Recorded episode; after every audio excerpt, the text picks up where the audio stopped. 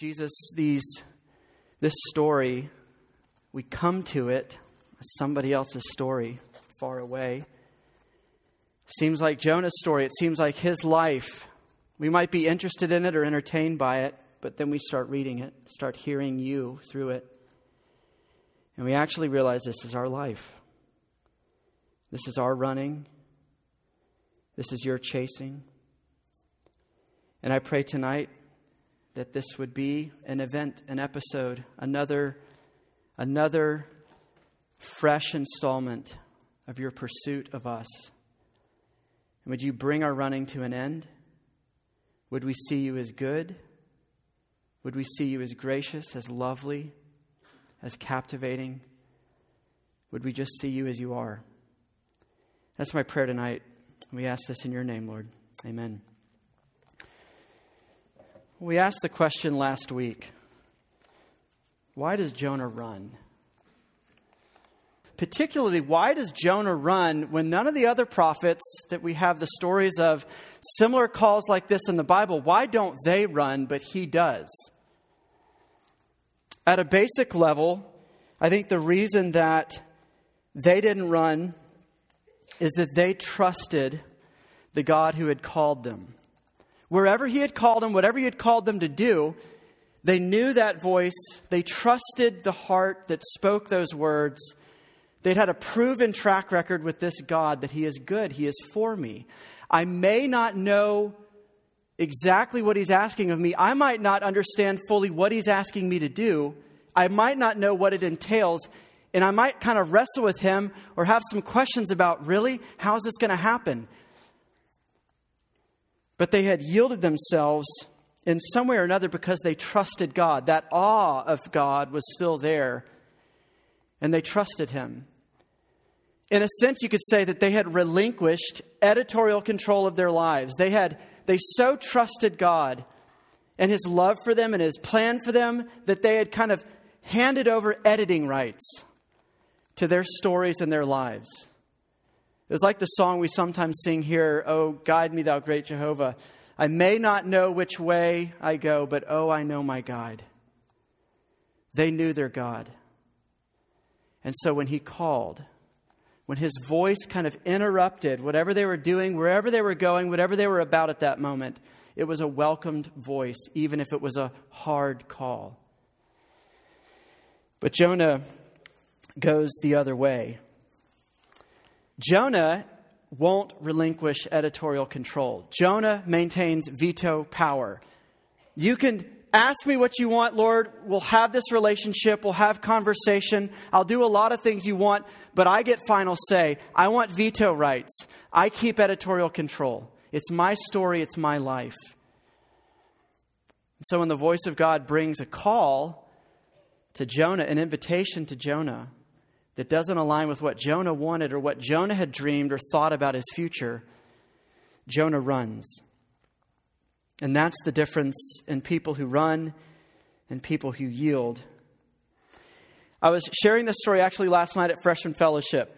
And as I was sharing this story for a different topic, a different passage, I'm thinking, wow, this like completely speaks to the passage that Elijah just read. It's a story from the movie Saving Mr. Banks Tom Hanks, Emma Thompson, I think, some other people in there. And it's the real life account of Walt Disney's relationship with P.L. Travers, Pamela Travers, who wrote the story that we now know as Mary Poppins. And the story is really just this long kind of tug of war between these two characters, Walt and Pamela. Disney had come across a copy uh, of her Mary Poppins story and he had just torn it up. He loved it, read it to his kids every night. But when he read it to his kids, he would embellish it. He would read things that weren't on the page. He'd even make up songs on the spot and sing it. The story was coming to life. They were giggling, they were laughing. The, the story started to dance. And, and Disney became obsessed with wanting to bring this Mary Poppins story to life on the big screen. So he has his people reach out to Pamela Travers in England. This kind of uptight, prudish, older lady, uh, not a person you'd really want to spend much time with. And so, predictably, She turns down the first several attempts that di- of Disney's people offering to, can we talk? I want to I want to share your story with the world. I want to put it up on the screen and bring it to life. And very quickly she says no. Well, later on, she comes into some financial need and she needs the money, basically. And so this time she says to, to Disney, I'll fly out to California and I'll kind of be a consultant. I'll watch the actors, the artists, as they kind of do mock ups of how you're going to tell this story. But she says this in the movie. She looks at Tom Hanks' character, Walt Disney, and she says, I get final say. And if I don't like what you're doing to Mary Poppins, I'm taking my story and I'm walking out. And the rest of the movie is this tug of war because she doesn't like what Walt's doing with Mary Poppins. She doesn't like what he's doing with the other characters. She doesn't like supercalifragilistic expialidocious. She doesn't like let's go fly a kite. It's too childish. She would not relinquish editorial control. Travers thought if Walt Disney takes my story and these characters in his hands, he's going to ruin it. This is not what I had in mind. And so she won't and she can't relinquish editorial control of her story. And neither could Jonah, right?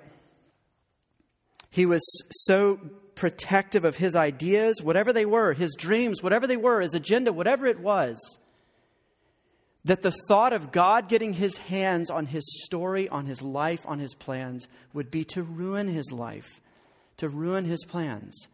And so this tug of war starts, and Jonah moves first, and he runs, like we talked about last week. And he's, he's sitting there thinking, how could anything good come from this voice from the Lord, this call? It's Nineveh, for God's sake. Nineveh today is like Nineveh then, a stronghold of ISIS. It's filled with people like that. Not just haters, but violent murderers of people like Jonah. How could anything good come out of this plan? I don't get it. I've thought it all through. Nothing good could come out of me going to Nineveh and preaching repentance into that great city. He saw all the negatives, all the costs. He saw all the deaths he would have to die if he yielded himself to this God and his voice. I don't know if truer words have ever been said about the human heart and the way it really is than what Pamela Travers says to Walt Disney and what, the, what Scripture says when it looks at our hearts. We are creatures who, because of sin, the Bible says, will not, cannot relinquish editorial control of our stories because we're convinced to do so would ruin our lives, would ruin our stories, would make a mess of it all. Dancing would not result, music would not result, laughter would not result, death would result, boredom would result, dullness would result. And so we are in a tug of war and we run. We run. Think about the specific places we do it. I get it. You might not be at a place where you're seeing the correlation. Like there's not this all encompassing, all of me running from God. I'm not kind of like self consciously trying to get away from Him. But think about the, the smaller places of our lives that we refuse to yield editorial control to a different author, a better author. Our sexuality is probably a vibrant and easy place to start. It's probably low hanging fruit for this conversation, right? And it's all of us. Doesn't matter what particular manifestations your sin expresses in your sexuality, but think about the places where we've said, I'm fine with the Me Too movement. I'm fine with not, you know, sexual exploitation being eradicated. God, I agree with you there. Don't use power to kind of finance your lust and temptation. I'm on board with that. But he says something else. Or he says, Your identity is in me. And my vision for your sexuality is the vision for your life and you're thriving and you're flourishing. And we say, ooh, volume down a little bit. I can hear that just at a lower volume. And we start to turn the volume down and we start to define ourselves and identify ourselves in an arbitrary way that conveniently aligns with my agenda, my desires. You see how this happens? We do it with our thoughts and our behaviors. We do this in kind of our relationships, boyfriends, girlfriends, whatever we think about that stuff, we kind of rewrite the script because we will not relinquish editorial control because to yield ourselves to God in that part of our lives would be to ruin that part of our lives, right? Isn't that how we think? Isn't that the psychology of our hearts and our emotions and our fears. We do this when we decide who or what kind of people we're going to be friends with and what kind of people aren't worthy of our relational attention. What kind of people in this room get to become invisible because they're just not that interesting? What kind of people are super visible? We will not relinquish control of our stories. And it's not just that, because if you're like me, it's a little bit more than that. It's not just that I won't relinquish edi- editorial control of my story, it's that I assume editorial control over God's story. Right? It's not just that I won't give up editing rights to him, but I will assume editing rights over his story. And I will rescript Scripture. And again, conveniently, lo and behold, the Bible begins to align with what I wish it said. With my visions of the good life, or my visions of where happiness comes from, thriving comes from, me truly being myself comes from. This stuff gets real, friends, right? Are you, are you seeing yourself in Jonah? Do you see yourself in this, this believer who's on the run? If you don't believe this stuff, are you starting to see you have a lot more in common with Christians than you think? Because we have the same heart you do. We're on the run. We love our story and we love veto power, and we don't want to yield it. And at the root of it is a lack of trust or belief that God is good it is easy for us to run from God too. You would think it would be hard, right? Wouldn't you think like running from the God who made this world, made me, sustains the world and sustains me, who is sovereign over every minute microscopic detail? Wouldn't you think it would be difficult to run from him?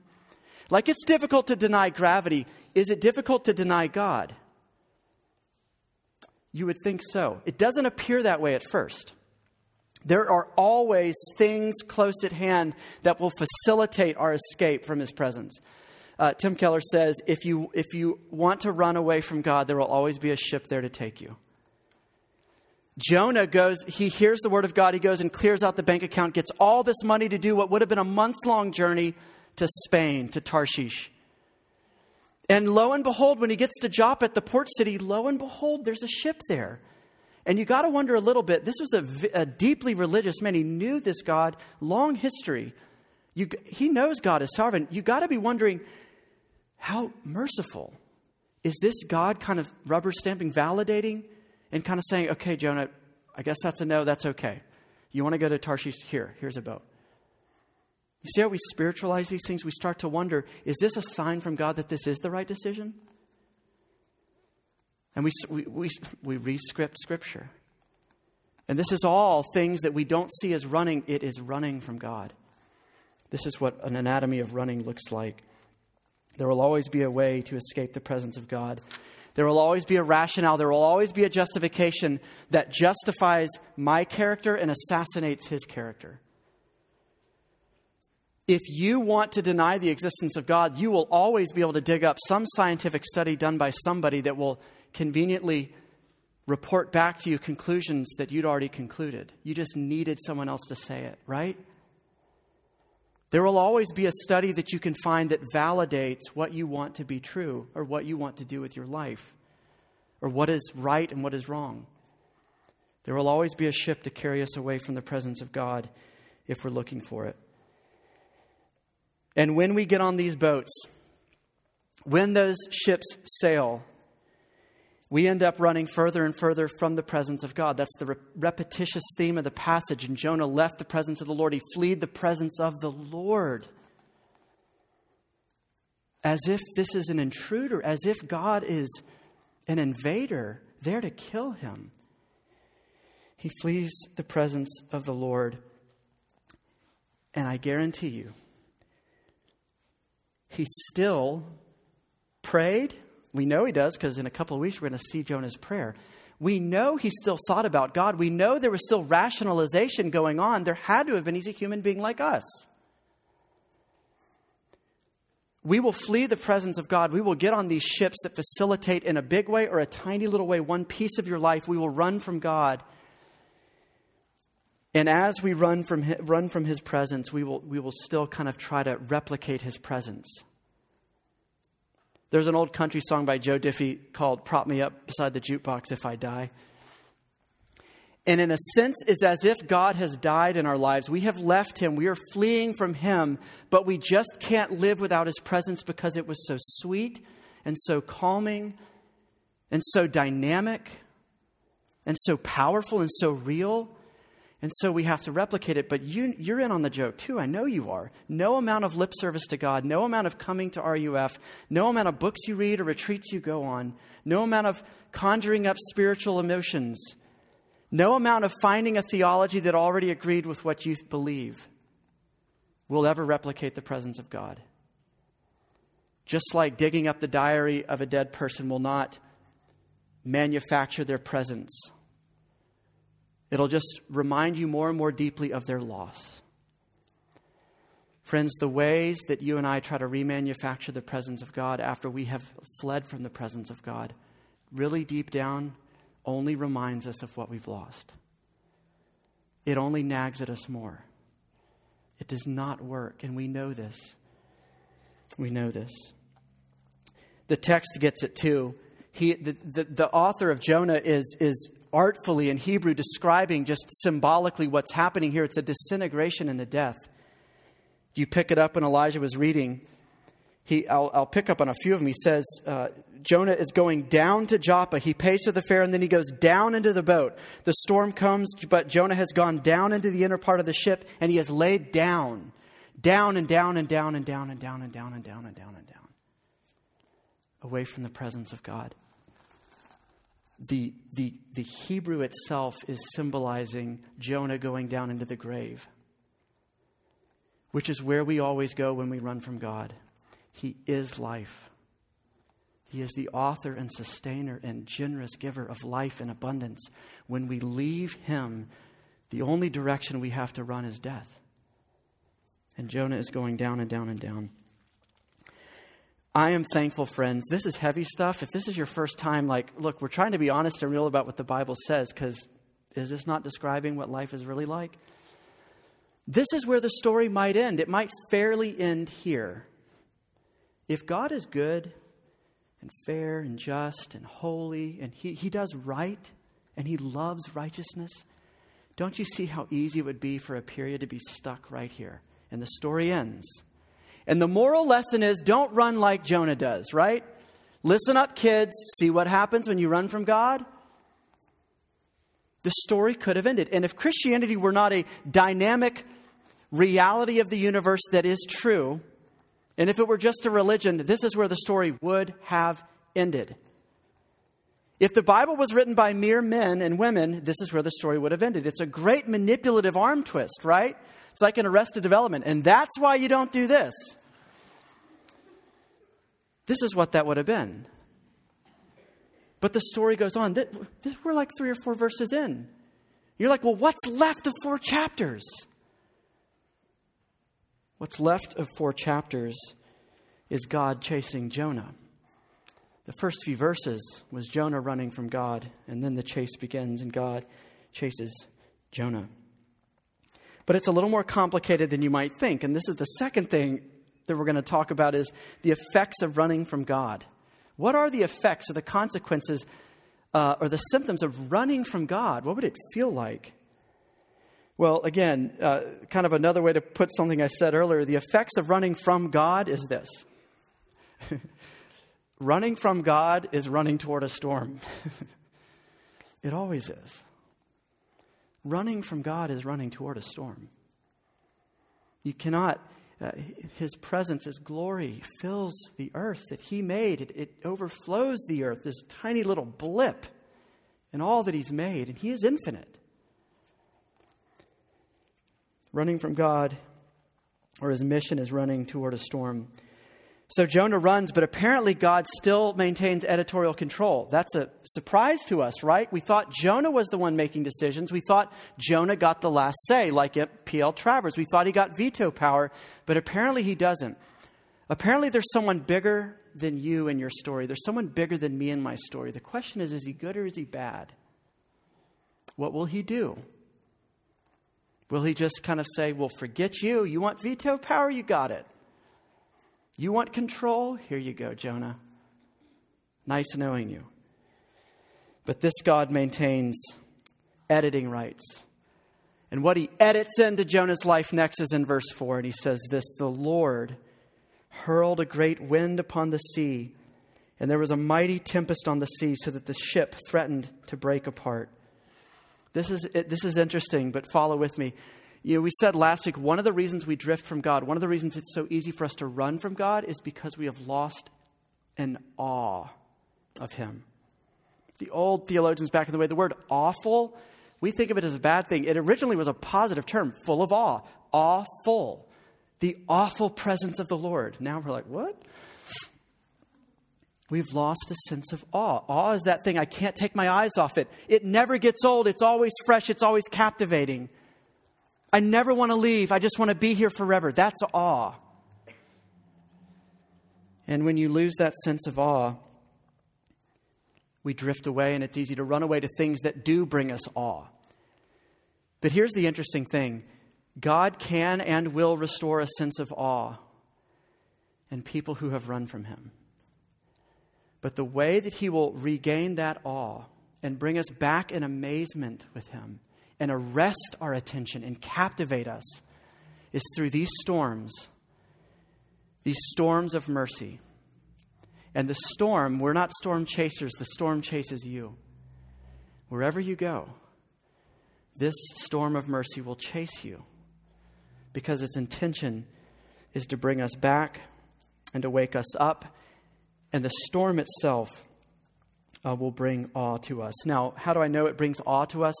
The text says that the mariners were afraid. Mariners are a professional term. The mariners were panicked.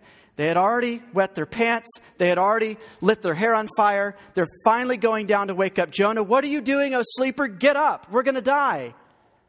These were the professionals. Imagine your flight attendant saying this stuff. We're all going down. We're going to die. And you're like, this is not inspiring confidence. Imagine a cop saying this after he's come to your house to get the burglar out.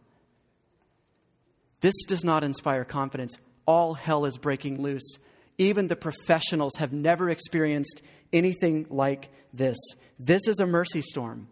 This is dispatched from the loving arms of the sovereign God who speaks to storms, who speaks to waves, who carries boats. And it undoes all of the control. How much shaking does God have to do to get our attention? Let's be honest. I know you know the answer. I know you do because you're like me. More than you think is the answer. It's always more shaking than we think. Feel a little jostle, okay? But we don't notice it. Jonah sleeps through the first part of this and has to be woken up. Jonah is oblivious to the ferocious pursuit of the God of mercy. He is lights out. He is unaware or unconcerned about what is going on outside. How much shaking does it take for us to for God to invade us with a sense of awe and amazement of him again? More than we think. More than we think. How do I know that? Because the first thing the mariners do is not cry out to God. What's the first thing they do? They jettison all the heavy cargo. This was the whole reason they were getting paid. People pay you to ship stuff. And the first thing, they're like, get rid of all the stuff people paid us to ship. It's going to be a big bill if they survive this storm, paying those people back. Get rid of the cargo. all hands on deck. Take matters into our own hands. And, and keep the ship afloat. Avoid shipwreck. That's the first thing they do. The second thing that they do is not cry out to the God, they cry out each to his own God. Isn't that what the passage says? And you begin to realize a little bit more about these sailors, and we'll especially get to see a lot more next week about these sailors. But these sailors are just as much on the run as Jonah is. The difference is Jonah knows the God he's on the run from. The sailors know about him, but they don't know him. You'd call Jonah maybe a believer and the sailors non believers. Both are on the run. Both will not give up control of their lives because they deeply distrust this God. And God comes in pursuit of all of those on deck, the sailors and Jonah. And their last ditch Hail Mary effort is to each cry out to his own God. And the point here is that chaos itself, these storms itself, pandemonium in your life itself, anxiety in your life itself, has no redemptive power. All it will do is not necessarily catapult you to your God, it'll catapult you to your functional gods. To my functional gods. Think about this. This past week or over Christmas break, when chaos came knocking, stuff hit the fan things were slipping out of control, either in a little way or a big way, where did you run? Oftentimes, when this stuff's going on, I'll run to food, I'll run to Amazon. Netflix is always waiting on me, and it has such beautiful things to show me. Sleep, endorphins Every time chaos comes, I go and take a run because that just that chemical release is like drugs to me. That's my refuge. That's my God that I cry out to. The illusion of control that cutting or harming yourself gives you. When life is slipping out of control, I can cut and control the infliction of pain, or I can punish myself and put order back on my life. Friends, no matter what the functional God that we cry out to, when chaos comes knocking and mercy storms envelop us. No matter what they are, they do not work, right? There's buyer's remorse every time. The tragedy of addiction is the addict knows he or she is doing his killing themselves, right? That's the tragedy of it. They're not, man, heroin's awesome. I love this. Man, I'm going places. They know they're killing themselves, but they have to have it. It's a functional God that they run to for refuge when chaos comes, and we do too. It's what the sailors do. Oddly, not even Jonah is not doing this. He's not even to that point yet.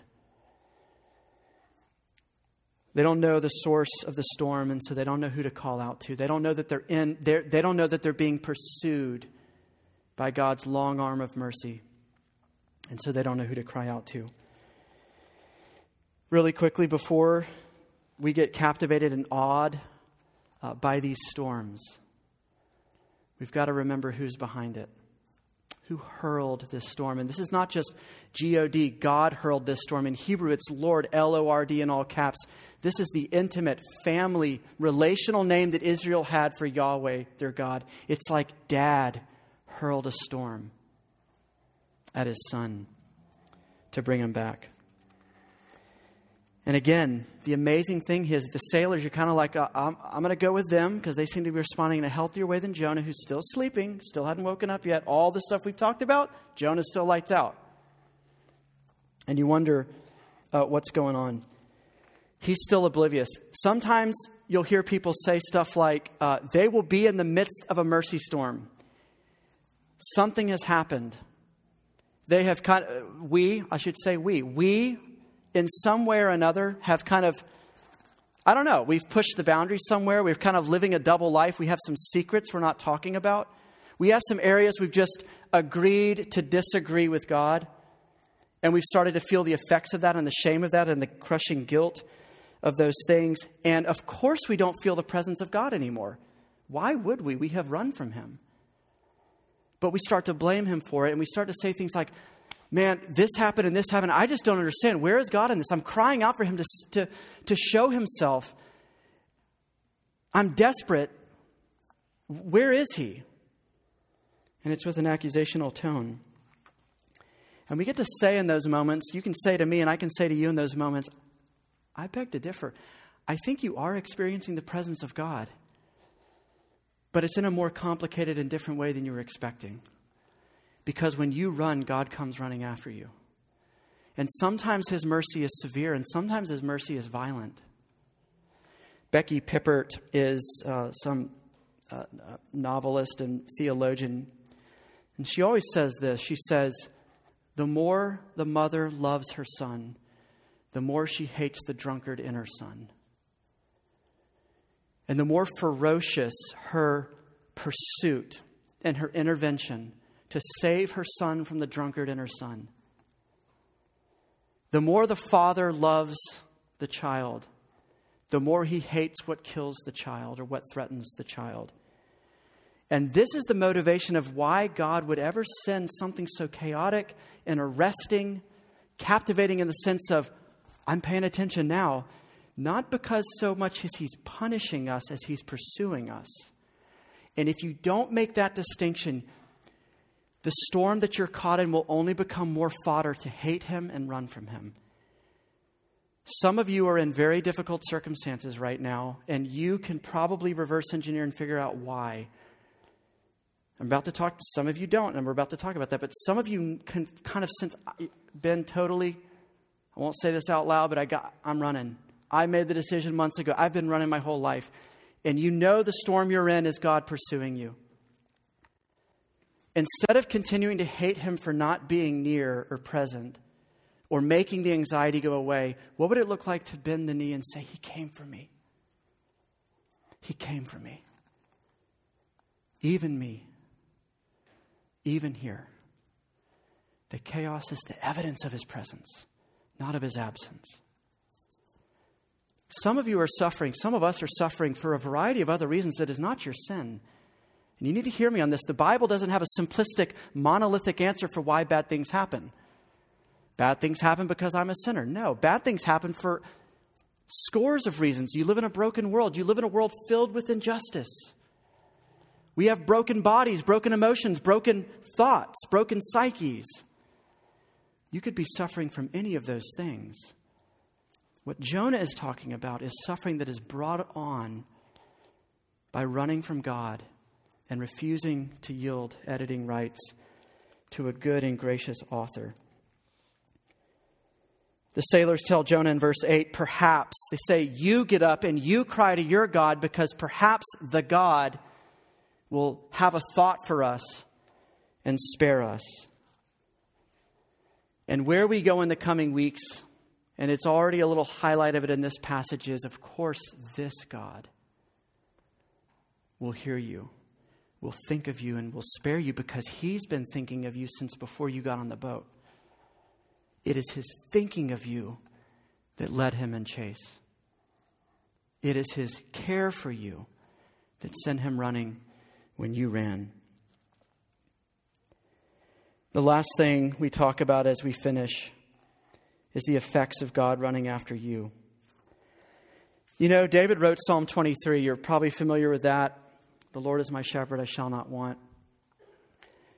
Um, and, he, and he has a line in there where he says at the very end of the psalm, Surely goodness and mercy shall follow me all the days of my life.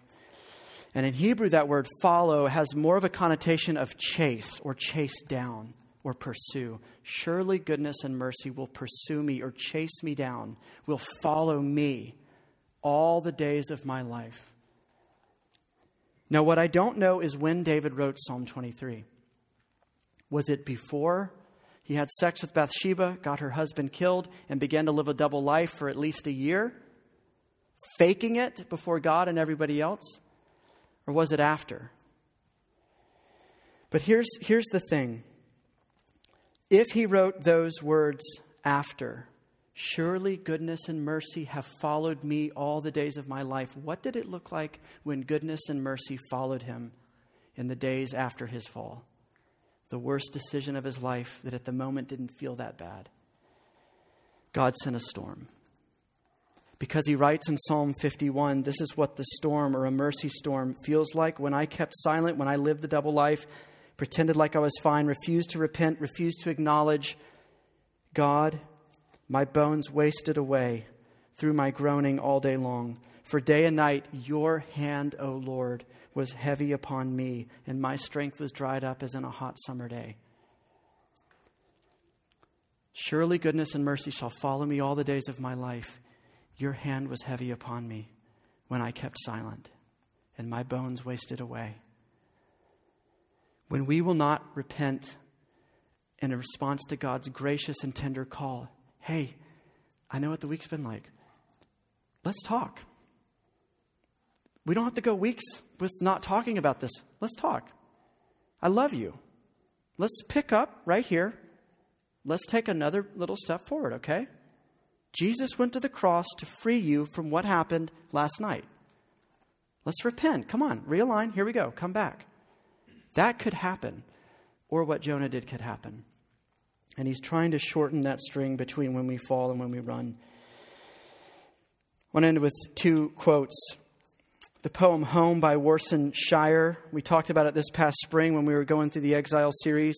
This is a poet who's writing about the experience of parents putting their little kids on rickety boats, sending them to Greece and other European countries to get them out of the Syrian civil war.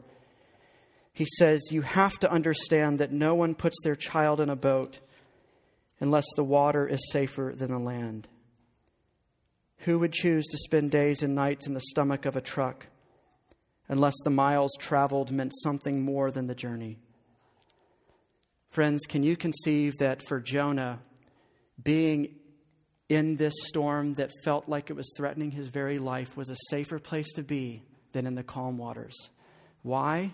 Because God was bringing him back, and he does it to you too. There are some times and seasons in your life when the chaos you're in is a safer place to be because God is there than if you were sailing in the sunset, fleeing from his presence in conscious or unconscious ways. And the last thing I want to say Walt Disney, what was the end of that story? How did P.L. Travers ever fully give up the story, which she did, and began to delight in it? It's over a long period of time. She spent more and more time with Disney and his writers and his artists, and she saw what they were doing. She saw that he was doing she, something she could never do to her own story, which is inject life into it.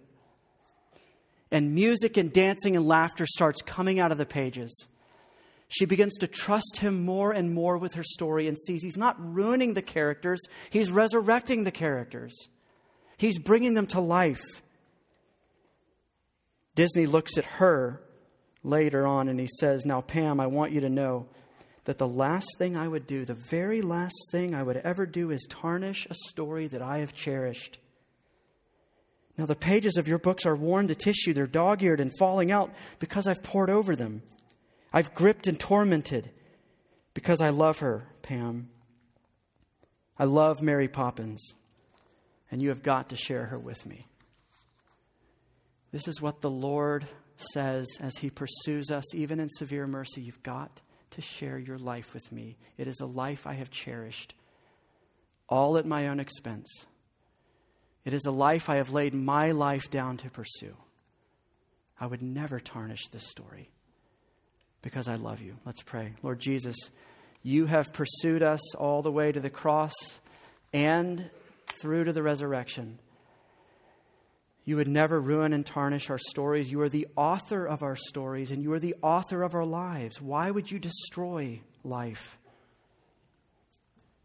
We need your help. We need sanity. We need to know where we are. We need to know where you are. We pray that you, through this passage, through this message, you would answer these prayers. We ask in your name. Amen.